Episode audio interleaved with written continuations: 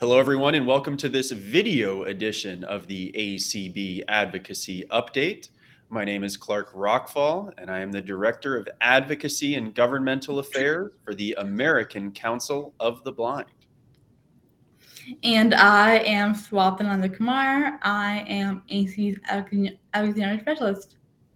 And today we are coming to you on Global Accessibility Awareness Day, or GAAD. Happy GAAD, Swatha. Happy GAAD, Clark. And we are joined by a couple guests from our ACB family, aren't we, Swatha? Yeah, so we've got Dan Spoone and Carl, Carl, Carl Richardson. So, Carl, do you want to introduce yourself? Introduce yourself? Carl, do you want to introduce yourself? Oh, yes. Hi. Um, my name is Carl Richardson. I a, am a member of the deaf-blind community and I am also the co-chair of the Audio Description Project for the American Council of the Blind. Welcome. Great. Then Dan. Thank you, Swatha. This is Dan Spoone, the Interim Executive Director for the American Council of the Blind. And it's really wonderful to be here today to celebrate Global Accessibility Awareness Day. Clark, it really is important to our community of blind and low vision individuals. It absolutely is, Dan. We've been celebrating Global Accessibility Awareness Day for more than a decade now. And this is really a great opportunity to increase awareness, not only among our members and people who are blind and low vision, but all of you out there, uh, raising awareness of the importance of accessibility for people with disabilities. That is what Global Accessibility Awareness Day is all about. And here we are using technology, accessible technology, Dan, to share this message with the rest of the world. We truly are. And it true, I believe it is the challenge of the first half of the 21st century. You know, we worked hard to have good, uh, you know, mobility and physical access uh, to our environment through the last half of the 20th century. But I really do believe the next 20 to 30 years, our challenge is going to be not to be left behind as technology continues to move forward, whether it be websites, applications, elevators. There's so many things in our world now that are a challenge for our blind and low vision community when it comes to uh, accessibility and I and I just think that's that's where our focus has to be. Uh, Clark and uh, Carl and Swatha, it's great to t- be with here with all of you today. And Carl, you know, could you share, a little bit about your being a deaf blind man and dealing with ability? So, as a person with the dual sensory loss, well, first of all, I always I was born hard of hearing. So growing up, I relied tremendously on vision to make up for that. I could walk into a room, instantly assess what was going on, and I could actually follow conversations from across the room because I was actually a, a very skilled lip reader. As my vision got worse and my hearing got worse, sense of orientation, mobility, what's going on, and and lack of access to information has been difficult. So global accessibility day to me means one thing access to information which is access to power. If you have access to information you have access to employment opportunities. You have access to uh, entertainment and leisure activities such as movie tv show, theater. If you have access you have access to financial information. If all those things are accessible and it's important when we think of Global Accessibility Day that they do it in concept of universal design. So it works across the spectrum of people with disabilities, whether you're a uh, high partial, low partial, totally blind, uh, hard of hearing blind, deaf blind, uh, a person who may have an intellectual or hidden disability and blind, or a person with mobility concerned, um, there, there's a wide, or even on the mental health spectrum, there's a wide range of people with disabilities. And the one thing that separates people from being able to accomplish what they need to do to accomplish in life, I believe is truly access to information. And that's what Global Accessibility Day is all about, giving us access to that information so that we can be better informed uh, individuals in the world today. And Swatha, how about you? I mean, what does Global Accessibility Day mean to you and why is it so important? Yeah, so for me, um, like I just want to echo what Carl said about access to information. Like that's that's the way things are going now. Um, for me, like I mean, you've heard me on podcast before. Like, I have a speech impediment and also um, kind of mobility, mobility and and dexterity issues. Disability. So um, for me, it's like more more more physical. Like I I consider more physical more physical access than um, maybe Clark or Carl or Carl does or Dan does. So um, like just that idea of like having like access access access information for anyone who wants to who wants needs it. Like I just think like no matter no matter what your like a ability is, like if you have again like deaf, deaf, blind, physical disability, mental health, cognitive, like all that, you need to access to the same tools and resources as um, persons person people with disabilities. So just want to echo what Carl said. And Dan, uh, I imagine that Carl and Swatha are not unique amongst the membership of the American Council of the Blind. Uh, yes, our primary focus is advocating for and on behalf of people who are blind and low vision. But among our members, that's only one aspect of their lives, right? There, there are many folks among our staff, our board of directors, our affiliates that have more than one disability, including blindness. Most definitely, Clark. I mean, I, I think it's, I don't know if we have exact demographics on it, but I would say it's probably at least a quarter of our members are dealing with multiple disabilities. It's not just blindness and low vision. And it's, I think, uh, a testimony to ACB that we've done so much work, whether it be our sight and sound impaired committee, our mental health and wellness committee, our information access committee, transportation and pedestrian access committees.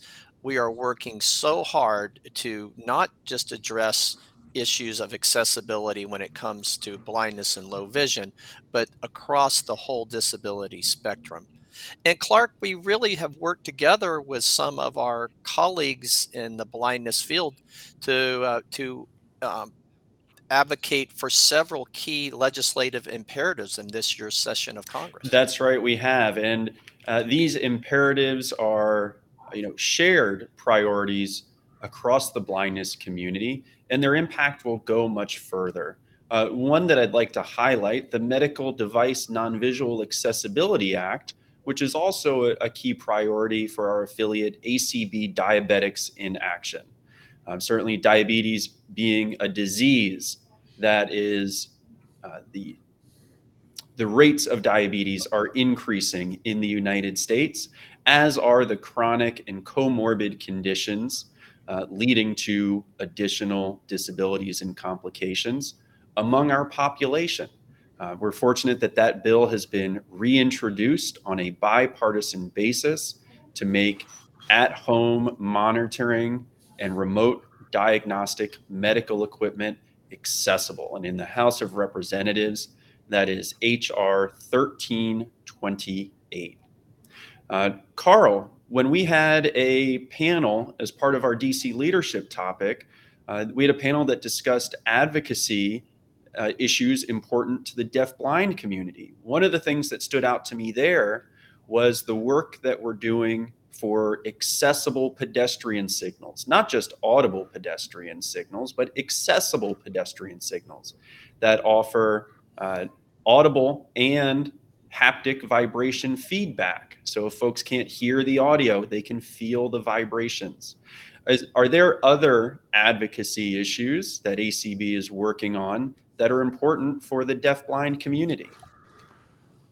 Yeah, I would say that the CVTA, the, communi- uh, the 21st Communication Video Technology Accessibility Act would be one, and that has a huge impact on the deafblind community, particularly the deafblind, the National Deafblind Distribution Equipment Program, which gives out devices to those um, who necessarily can't afford it, to those to be able to communicate. And I have actually seen letters from mothers and family members saying, Thank you, because now I can finally commute to my child or loved one because of your help, you know, or they can now communicate with their medical professional, their doctor. So that has a hu- huge impact. That bill also has a lot to do with accessibility of cell phones, making sure they're hearing aid compatible and and web browsers are built in are friendly and and and uh, also has a lot to do with captioning for the deaf and hard of hearing and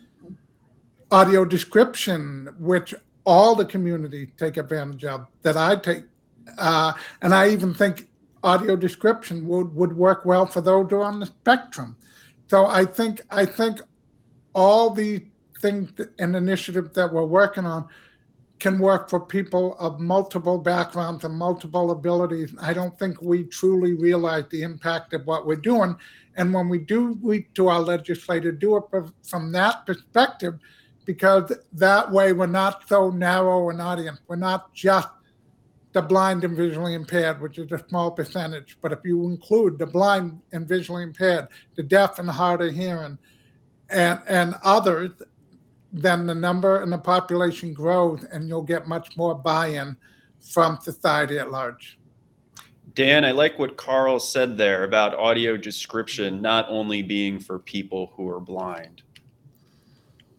It's true. We find over and over again, it's not just people that are blind or, or have a significant vision loss. It's folks that, uh, you know, are wanting to uh, take advantage of the content, but maybe don't have the ability to have their eyes on the on the TV. You're you're seeing now that you know we have folks that are providing uh, you know audio only audio with with audio description for like Netflix that are available on their app now or housewives or those that are doing other jobs that want to still listen to a show so it it's it very interesting to me how the population of people that are actually consuming audio description is much larger than the uh, blind and low vision community And the other uh, group that I would add is uh, speaking from personal experience. You know, even when I'm not around, my parents who are Mhm. uh, getting older will still turn on audio description because it helps them follow the programming and remain engaged. And, and Swatha, uh, from your perspective, are there is there another priority that ACB is working on that benefits uh, not only the blind community but folks who are blind and those uh, who have multiple disabilities as well? Yeah, so I um this this is gonna be quite the, the mouthful, but on the website Software Accessibility Act, um I think I got it right. I just wrote in there, but um that like we call that the web access web access bill, web access bill. But um this bill um introduced by Duckworth last year, um it would kind of set standards for web for websites and app, apps that um take, take, take, take into account like access for people with disabilities, not blindness. So like um person person who who, uses a switch like um a device meant for um physical physical physical mobility motor access. Um like it would make sure those websites uh, websites and apps can uh, can accommodate that or can be used used used with that. Like for me, like I don't use I don't use Switch, but I use like I I try use my like I use my keyboard a lot, a lot more now. Um, so I mean, it's like it's pretty important for me to have access access by by a keyboard via like key commands to um parts of the website. So um, like this bill really just kind of encompasses encompasses like all kinds all disabilities and all um how people can access web being disabled in any way anyways like just regardless of ability this web this bill the web software disability act um it would kind of yeah govern that. So and make make, make sure it's accessible, accessible fun- func- functionally instead of just by a standard. Thank you, Swatha. And absolutely, yes, the blindness community is supporting the web access legislation, but so is the deaf and hard of hearing community, um, the organizations representing people with cognitive impairments, speech impairments, uh, and across the board. So we have some great partners who are working on these imperatives along with the American Council of the Blind. And our work will continue. We're here to celebrate on Global Accessibility Awareness Day the gains that have been made, but we know that there is still plenty of work that remains. And I'd like to take this opportunity to encourage everyone to join us in that advocacy work. Uh, also, to join us at our annual conference and convention. Dan, uh, registration is now open for the ACB conference and convention. And that'll be a great opportunity, again, to celebrate accessibility and celebrate disability. Very much so, Clark. We will be uh, opening up with our opening ceremony on July 1st, and it'll be running through our banquet on July 6th. So we encourage everybody to register. And you can participate either virtually or in person. And we'll also have lots of hybrid events where everybody can come together and share. So we really encourage everybody come to Schaumburg, Illinois, just right outside of uh, Chicago and enjoy uh, join us for just a really inspirational and informative week. That's right. In person, virtual, hybrid, uh, CART live transcripts and captioning, as well as Spanish language translation. Uh, folks, if this doesn't celebrate access and global accessibility awareness day, I don't know what does. So please check out acbconvention.org. And as always, if you have a question or if there's a, a certain element of it accessibility um, that you are celebrating, please share it in the comments of this video. And you can always email Swatha and me at advocacy at acb.org to share as well. So, Carl Richardson, Swatha Nandhakumar, and Dan Spoone, thank you for joining uh, me and ACB for this video here today. And here on Global Accessibility Awareness Day, as in all days of the year, we like to tell folks to Keep advocating.